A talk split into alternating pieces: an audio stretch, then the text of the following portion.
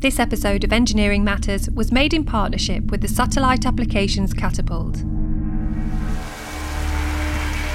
It's December 2015, and the UK is hit by storm after storm after storm.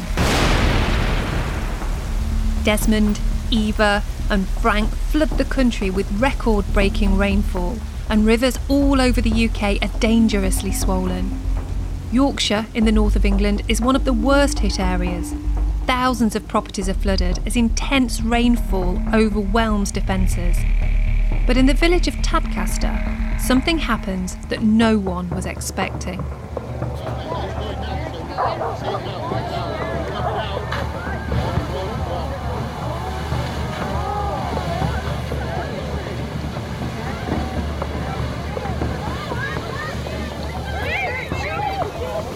This is the sound of the Tadcaster Bridge collapsing into the River Wharfe. It took less than 30 seconds for the upstream section of the 200 year old masonry arch structure to plummet into the raging waters beneath. But new research shows that data from satellites could have given owner North Yorkshire County Council prior warning that the bridge was at risk of collapse. This catastrophic failure could have been prevented and so could many, many more.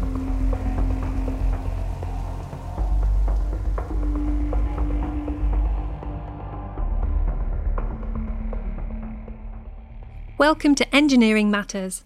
I'm Bernadette Ballantyne, and in this episode, we're investigating how satellite data can help us manage structures better down here on Earth. Not just for the prevention of catastrophic failures, but also to enable more appropriate long term management.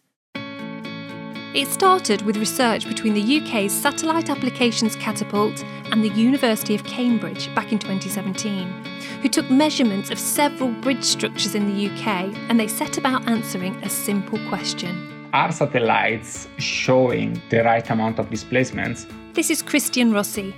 I am the principal Earth observation specialist at the Satellite Applications Catapult I am a telecommunication engineer with a PhD in remote sensing technology. Christian and researchers at Cambridge began answering the question.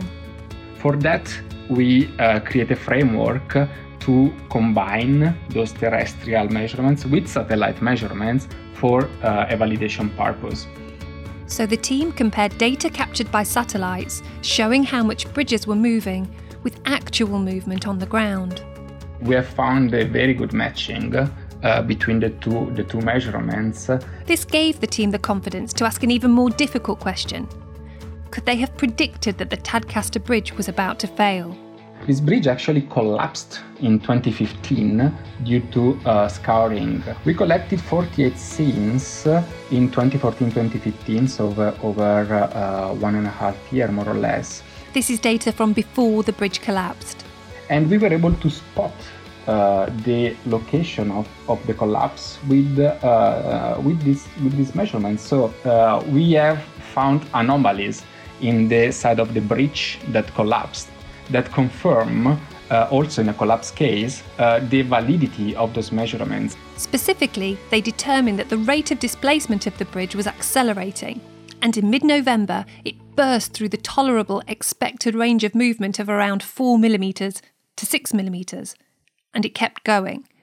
Two weeks later, by the end of November, it was 9 millimetres, and just one month later, the structure collapsed. So um, this example over over Tadcaster showed how satellite data can be actually used to uh, prevent collapse and uh, to build early warning system for that. And Tadcaster is not the only bridge failure that might have been predicted with satellite data. On the 18th of August 2018, the Morandi Bridge in northern Italy collapsed during the middle of a busy Saturday, killing 43 people. Less than a year later, in June 2019, a study between NASA, the Italian Space Agency, the Italian Environment Ministry, and the University of Bath looked at satellite data for 15 years prior to its failure. It showed that movement of the bridge had been accelerating since 2015. So, with these new insights, should we be harnessing satellite data more regularly to protect bridges and the public that use them? Researchers in Canada think so. Well, I am uh, Daniel Cusson, and I'm a senior research officer with the National Research Council, and more particularly with the uh, Construction Research Center of NRC. Daniel is a quietly spoken structural engineer and bridge expert who's been at the NRC for 25 years. The NRC's role is to support the growth of Canadian industry through the development of new technologies and research. His group is focused on creating better tools for the condition and performance assessment of critical infrastructure, such as bridges. And with uh, Catapult, we are developing a decision support tool to help bridge engineers make better decisions on the condition and performance of their bridge based on data. This is key information that they need, and sometimes it's missing. Missing data. Not an ideal situation when there's 80,000 bridges across the country. Well, 80,000 public bridges across the country. Most are owned and managed by municipalities and provinces, and a few by the federal government. But there's no central database listing these bridges or their condition, so the information is kept at the local level. With a design life of around 70 years, the bridges remain in service for a really long time. And like in any country, the condition of these bridges varies widely. Appropriate maintenance is therefore critical if the country is to avoid the disasters that others have experienced. According to uh, Canada's infrastructure report card, this is an annual assessment of Canada's infrastructure which last year found that a significant proportion of its assets were aging and in urgent need of investment. There are about 60% of bridges that are in very good condition, and good or very good. But there are also 25% of them uh, that are in fair condition and 15% in poor or very poor condition. That's 12,000 public bridges across Canada in poor condition. And Daniel says that one of the reasons for this, along with limited maintenance budgets, is the issue he raised earlier missing data? Well, bridges must be inspected regularly every two years. Uh, but the most important, only the most important ones get fitted with sensors uh, to have more data on their condition and performance. Uh, basically, uh, inspection and monitoring are important to ensure their safety and to prevent failures. Uh, one factor also is the limited number of tools that to help the engineers prioritize bridges for inspection and maintenance. And it's this data gap that NRC is trying to fill with the help of Christian and the team at the UK Satellite Applications Catapult. They've created a new decision support tool for bridges known as Bridgital, which in the long term could form the basis of a national assessment database. Bridgital stands for Bridge and Digital. Christian and Daniel have worked together on the new project, which began with a demonstrator. So we want to build basically a tool that demonstrates to the um, bridge engineers and to the civil engineering um, industry and community how can we properly display and how can we properly provide this sort of, in, of information in an easy to access way. The satellite data that Christian and Daniel accessed was then used to calculate the displacement of bridges over time and it was gathered using a technology known as INSAR, Interferometric Satellite Aperture Radar. This is the Satellite Applications Catapult's Chief Technology Officer, Paul Febvre, explaining how it works. First of all, we need to understand how a radar works a little bit. Basically, when you burst this energy and you collect the energy back, and if you imagine a radar in a in an airport or something, it's a spinning dish, if you like, and it's bursting energy, getting the energy back. Now, uh, the, the way that the radar understands the signal coming back is it, it has a time of arrival of, of the signal. So you send a burst out and you wait for it to come back and you look for characteristics of the signal, how long it's taken to, to traverse and whether there's any Doppler compensation, in other words, whether there's a moving object which has disturbed the frequency. But the resolution is really limited by the essentially the size of the radar and the frequencies that we use. The, the great thing about a satellite is it's moving. So if you take a, a, a multiple sort of pulses as the satellites are moving, you're getting a different reflection from the objects to which you're radiating. And what you can do using some uh, mathematical functions is create a what we call a synthetic aperture, which is associated with the, the, the length of the orbit that you're using to illuminate that particular object or scene on the ground. So by doing it, by sending a radar, a sequence of radar pulses as the satellite moves through its orbit, you can build up a really detailed picture of the the scenes that you're trying to observe on the ground. And that's what we call synthetic aperture radar because it's not the size of the satellite that matters so much, but the size of the sweep of the orbit that you're using. So, if a bridge is moving relative to the environment, there'll be a shift in the phase of the signal that comes back from the bridge. And it's the difference in the phase of the signal, which is the, the, when the signal arrives, it's moved slightly more in one signal than the other relative to each other. We can detect those phase differences, and actually, you can detect the phase differences down to millimeters with these because with the signal frequencies that we use for radar signals. So what you can do is if you've got a very solid structure um, you can measure the relative phase for different parts of the structure and it gives you a really significant indicator of, of relative movement, which is a stress on the bridge. Millimetre accuracy from hundreds of kilometres above the Earth. So they would typically be in the few hundred kilometres, between 300 and 600 kilometres. And in satellite terms, that's actually quite close. INSAR satellites sit in a low Earth orbit, given the acronym LEO. It needs to be LEO, uh, and the reason is it comes back to pure physics. We have a, um, a relationship between the intensity of the signal and the distance from the source that is an inverse square law. So if you if you move two meters away from an object, um, then the intensity is a quarter of the uh, intensity if you're one meter away from the object. So if you as you go further and further away, the intensity falls off with the inverse square.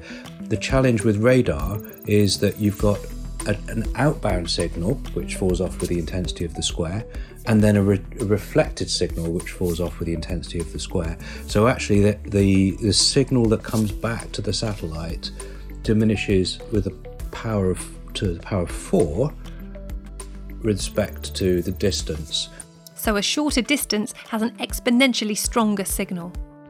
Back in Canada, Daniel and Christian used radar data from the Canadian Space Agency satellites to begin monitoring the movement of bridges in Montreal. I selected a few bridges uh, that I thought were quite important to monitor and would be a good demonstration uh, for, for this kind of technology. The second step is basically to um, get additional information from the owner of the bridges that I've selected, for instance, uh, the Jacques Cartier Bridge in Montreal.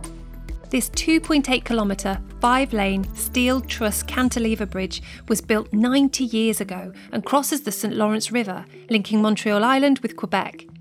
Daniel approached owner, the Jacques Cartier and Champlain Bridge Authority, for information and they agreed very nicely to uh, provide uh, information on the bridge so that I can compare the, the satellite measurements with calculations based on the information that they gave me. Using local information about the bridge, Daniel and Christian were able to create a numerical 3D model of the structure that they could use to calculate theoretical displacements. As we know, bridges move, all structures move, and there's a range of normal expected movement caused by loading from use of the bridge and natural movement such as thermal expansion or long term settlement under its own weight. This bridge was no different. This bridge is, uh, I would say, uh, an impressive structure. It's made up of a steel truss uh, supporting a concrete deck. And we've learned specifically that um, steel bridges, in particular, are ideal candidates for satellite based monitoring because their structure, made of sharp elements, can send strong signals back to the satellite. And it's quite interesting this way. so Daniel calculated the theoretical displacement data about the bridge. He then needed to compare it to the satellite data, and this is where the Bridgital tool came in. Christian explains how this INSAR data that Paul talked about was converted. So we have eh, an instrument in space that transmits and receives. So in this way, it's able to, to measure distance in a very accurate level. Now, if we have two measurements at two different times, we can measure the difference in distance. So basically, we can, we can measure the displacement. Measuring this repeatedly over time creates a stack of data describing the history of the position of the structure, in this case bridges, but it could be applied to any structure. So this is in form of point cloud. So basically they're points. So they are like uh, locations in the bridge. And uh, and the the technique to produce this point cloud, it's uh, it's quite an advanced one. So the satellite basically gets acquisitions and uh, we can think to images so we have like a set of a set of images but what we want it's an information out of those acquisition and this is the really critical part a selection of overhead satellite images will not tell an asset owner much. The real value is in the data analysis that the Bridgital tool carries out using point cloud data as an input. What we use for uh, for Bridgital is called persistent scatter interferometry, which is one of the several techniques to generate those sort of measurements. It's basically studying the phase history of those of those locations. So studying the how the, the distance between the satellite varies in time. So, having the numeric model and satellite data in the form of a point cloud, Daniel and Christian created the Bridgital tool to compare the movement of the Jacques Cartier Bridge with what was predicted and then displayed it in the 3D model format that Daniel described before. The results were quite amazing.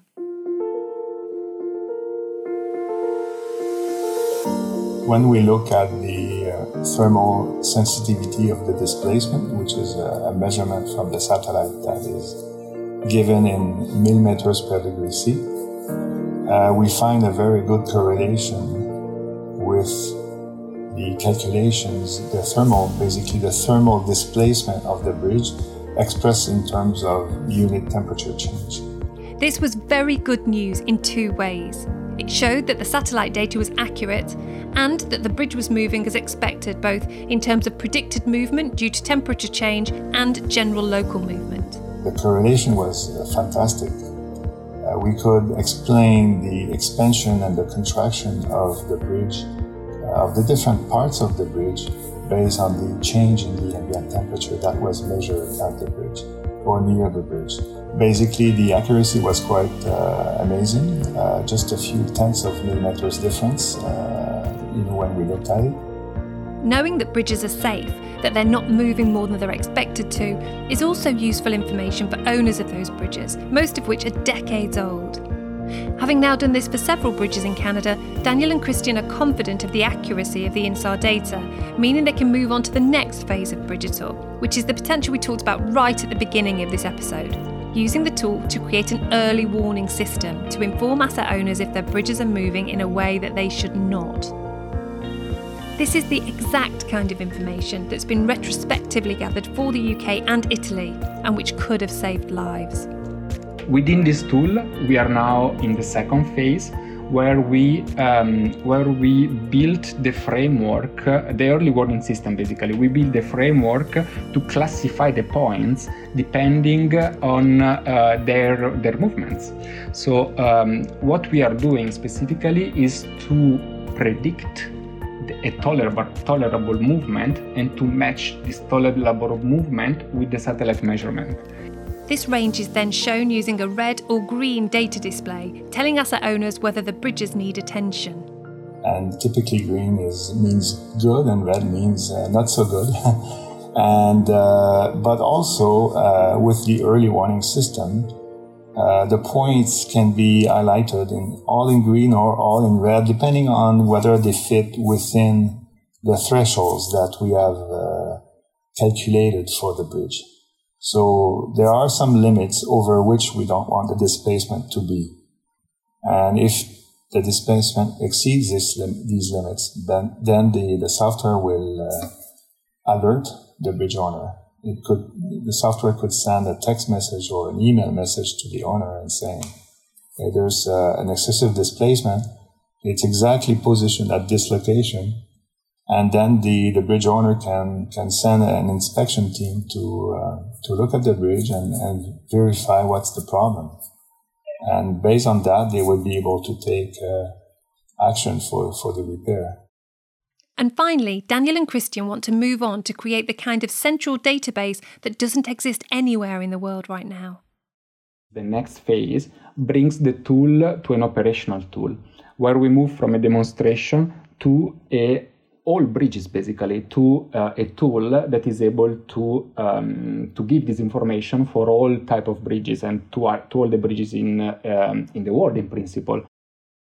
Daniel describes Bridgital as a tool that will give engineers missing data, but it will not replace the need for inspections and measurement of other crucial information that satellites can't gather.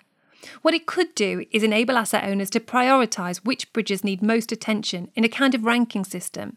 It could use algorithms to predict when activities need to be carried out in future, and crucially, it could spot dangerous movements of bridges which are not visible to the naked eye and allow asset owners to time any engineering interventions most appropriately.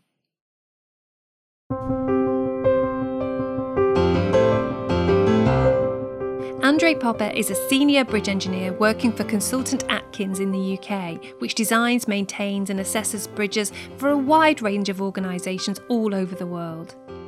He explains that our network of thousands of historic bridges, some of the oldest in the world, is inspected according to the regime set out by the road authority Highways England.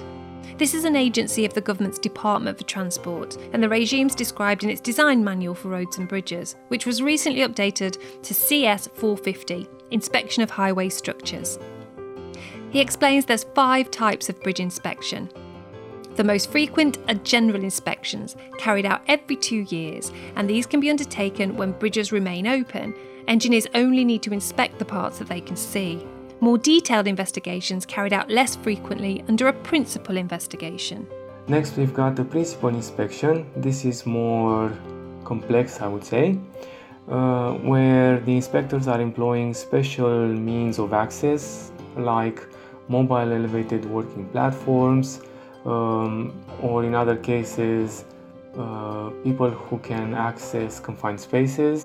Specially trained divers or cranes might be needed, for this inspection is extremely thorough and it also requires the bridge to be accessible by the hands of the engineer.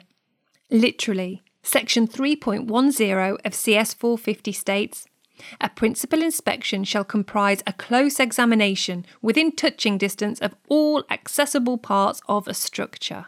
The purpose of this principal inspection is to provide a more in depth knowledge of the state of the bridge and it's carried out every 72 months or six years, unless a longer period has been set out by the overseeing organisation. But six years is the standard. So, what are engineers looking for? Broad signs of um, early signs of failure, things like cracks, things like subsidence, spalling of concrete, corrosion of steel members, if we're talking a steel bridge or of a composite steel and concrete bridge, and Bearings are another element of a bridge which are usually a problem. Bearings are the components of the bridge that sit between the piers and the deck. They transfer load from the substructure through to the supports and allow for controlled movement.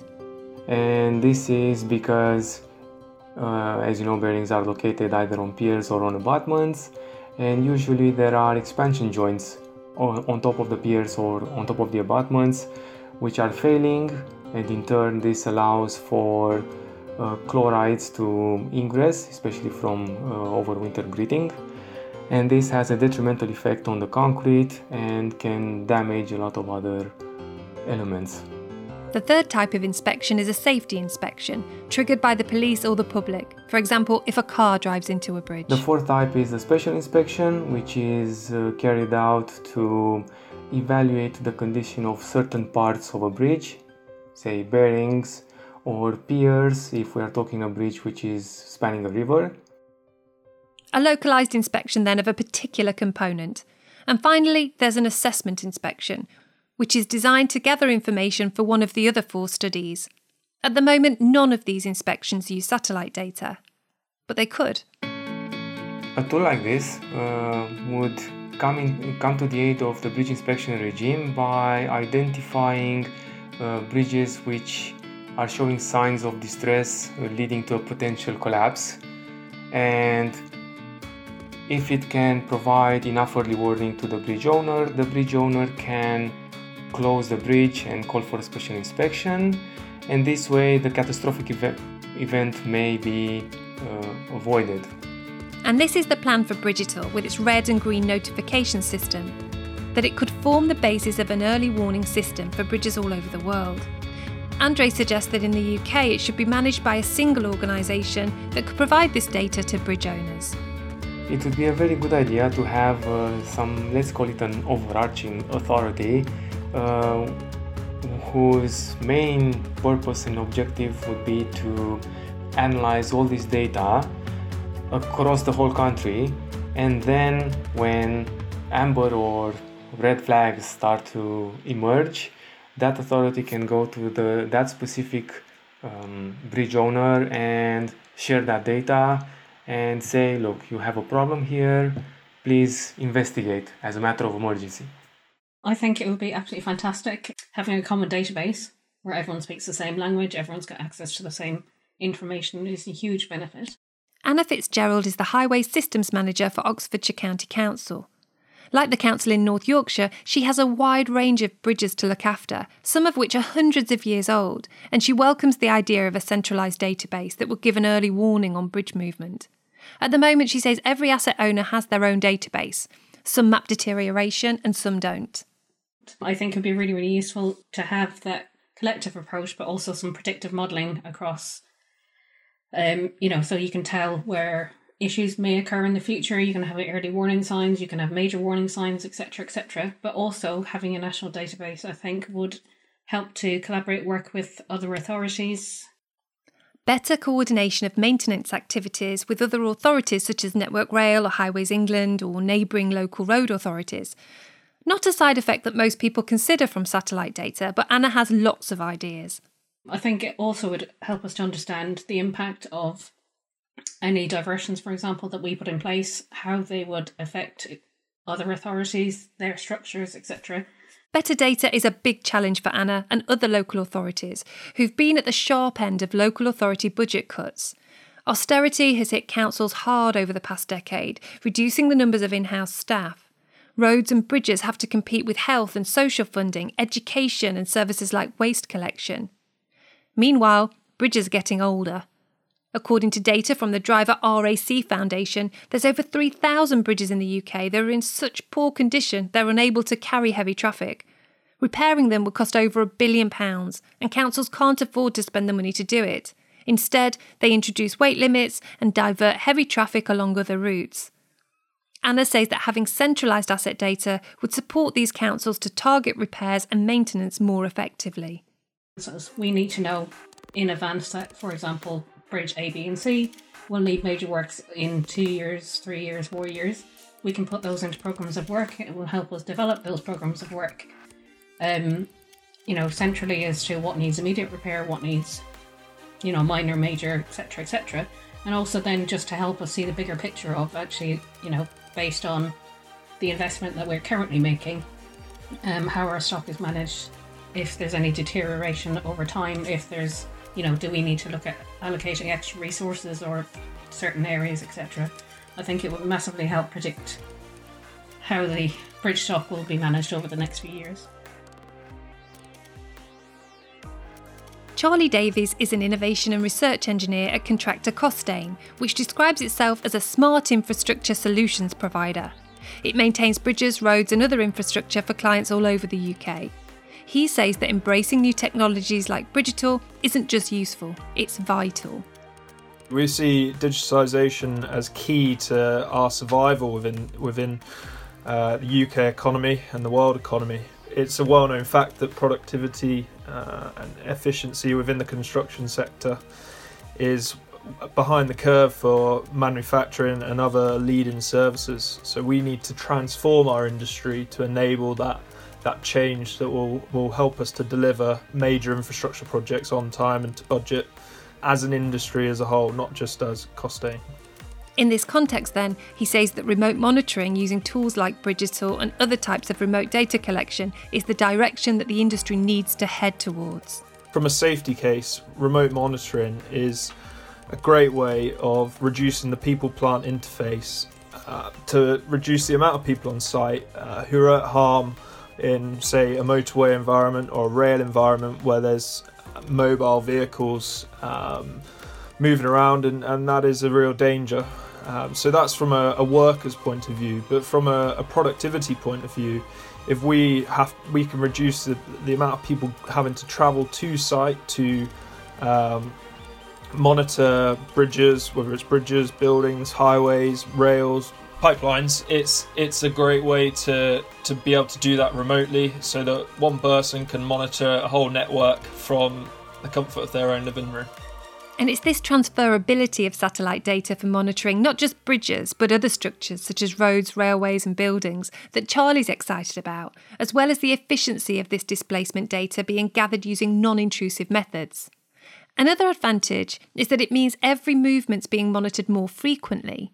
Some LEO satellites orbit the Earth every 90 minutes, but under the current system, as we've heard already, bridges are only inspected every two years at the most.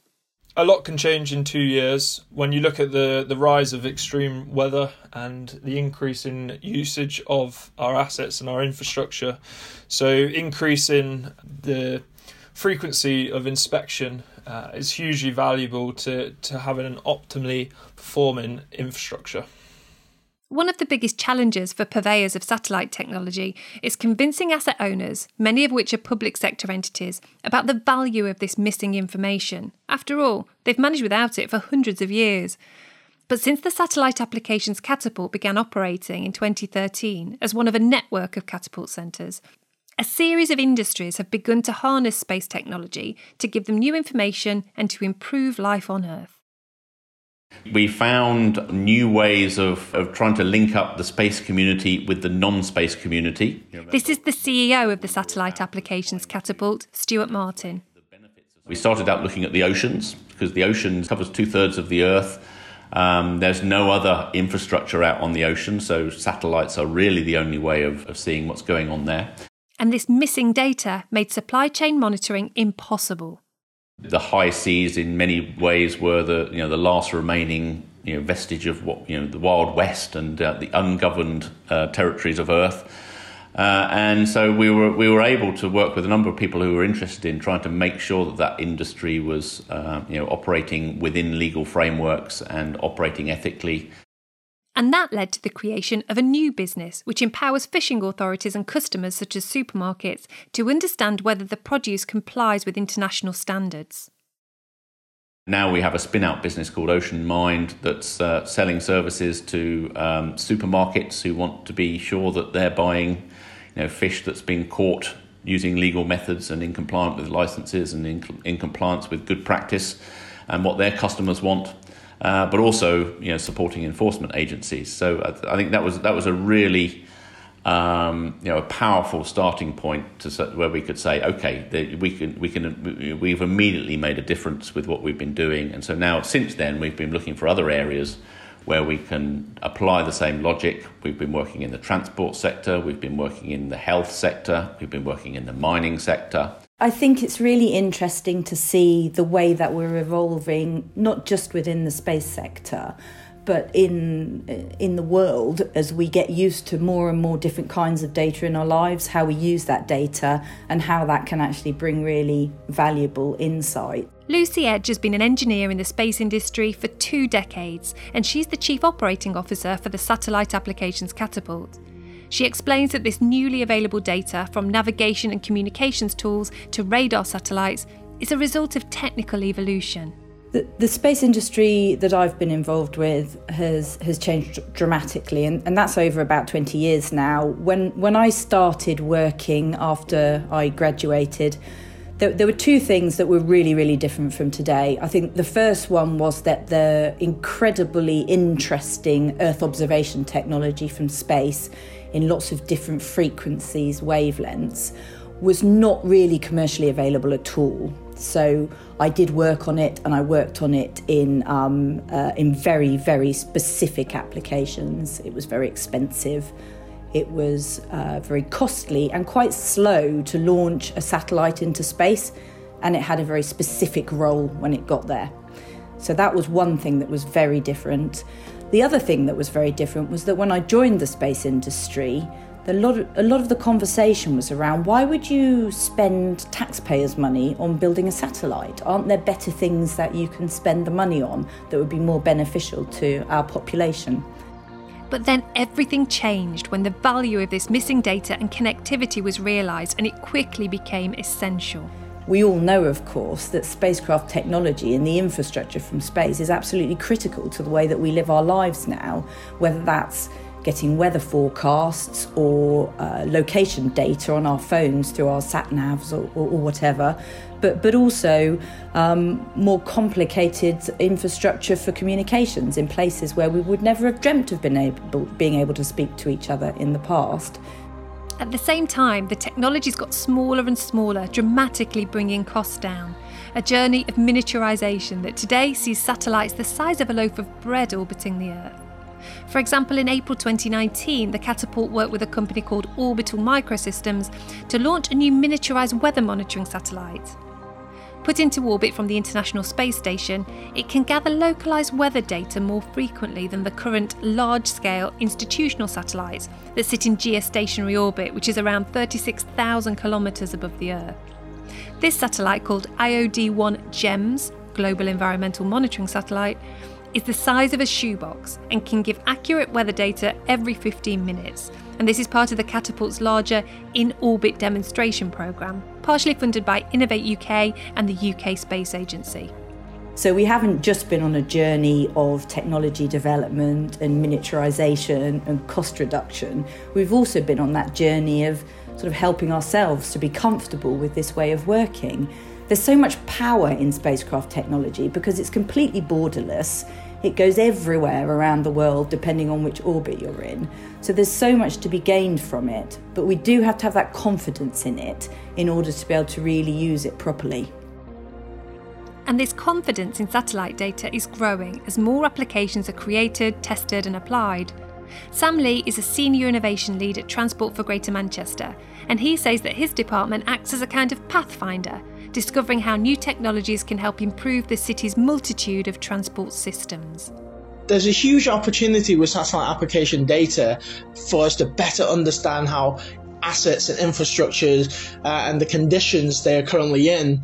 Um, as you may know, a lot of our asset management requires people on the ground uh, uh, or, or, IoT type sensors, and they carry a significant cost. Where satellite applications and the Earth Obs data could provide that sol- solution at a much lower cost without us constantly sending out guys on the ground um, to examine them. So it gives us additional flexibility that we traditionally didn't have. But it isn't just asset monitoring that Sam's exploring. He thinks satellite data could help cities improve their spatial planning. And now expanding a bit more with satellite data, we, we know that um, the rise of satellite imagery and Earth observation data people are starting to use this to help look at city planning and kind of the growth of a city as a whole. So we're aware that commercial companies now starting to use satellite application imagery to determine the number of cranes in the city to really understand and you know the level of growth it's going at. Um, for, for us as transport authority, we want to better understand everything from people movement to air quality. Satellite data could potentially help us with that as a whole. And this is where the Catapult hopes to support organisations like TFGM and any business interested in exploring the potential for satellite data. Its own mission is to open up new markets. This is Chief Strategy Officer Dr. Sam Adlen. Our aim is very much to make sure that these markets are, are opened up, that there are businesses delivering into those markets, that there are customers aware of the potential and, and, and hence open to acquiring the services that are, that are created. So, if anyone's at all interested, then they should absolutely be coming to talk to us to understand what the power of satellites is and, and how they can really help them benefit as, as they move towards thinking about how they work in the future. Sam isn't the only one looking to the future. Here's Stuart again. We are now looking at what does the future for the UK in space hold, uh, and I think the way that the UK and, and, looking back at the you know what we did ten years ago at 2010, the other big uh, uh, strategic move we made at that point was to decide that the UK wanted to get involved in launch, Uh, at that point, it was a very unfashionable thing to say, so it took a lot of people by surprise that that was, that was a priority for the UK. Uh, these days, launch is very fashionable and everyone's trying to do it. So, you know, we have you know, one of the world's leading robotics, advanced manufacturing capabilities. We have this new launch facility. We have one of the m- most commercially oriented space industries. Uh, and, you know, it, it's opening up completely new ways of exploiting the space environment. The possibilities of that are very exciting.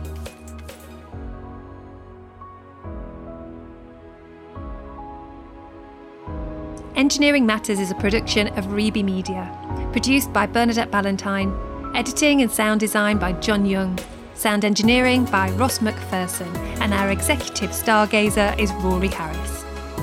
Special thanks to the UK's Satellite Applications Catapult, Canada's National Research Council, Atkins, Costain, Oxfordshire County Council, and Transport for Greater Manchester. Engineering Matters is available on all podcast apps or on our website, engineeringmatters.reby.media. Our episode partner is the Satellite Applications Catapult. The Satellite Applications Catapult is a technology and innovation company created to drive economic development through the exploitation of space. The Catapult is a not for profit organisation that works with businesses of all sizes to realise their potential from space.